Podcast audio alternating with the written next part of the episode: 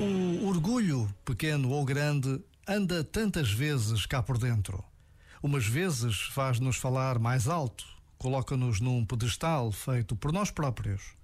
Outras vezes faz-nos calar, convencidos de que os outros só merecem o nosso silêncio.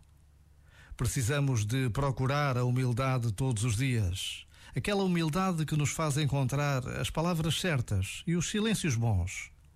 Por vezes, Basta a pausa de um minuto para nos decidirmos fazer aquele exame de consciência capaz de nos levar mais longe, mais perto de Deus. Já agora, vale a pena pensar nisto. Este momento está disponível em podcast no site e na app.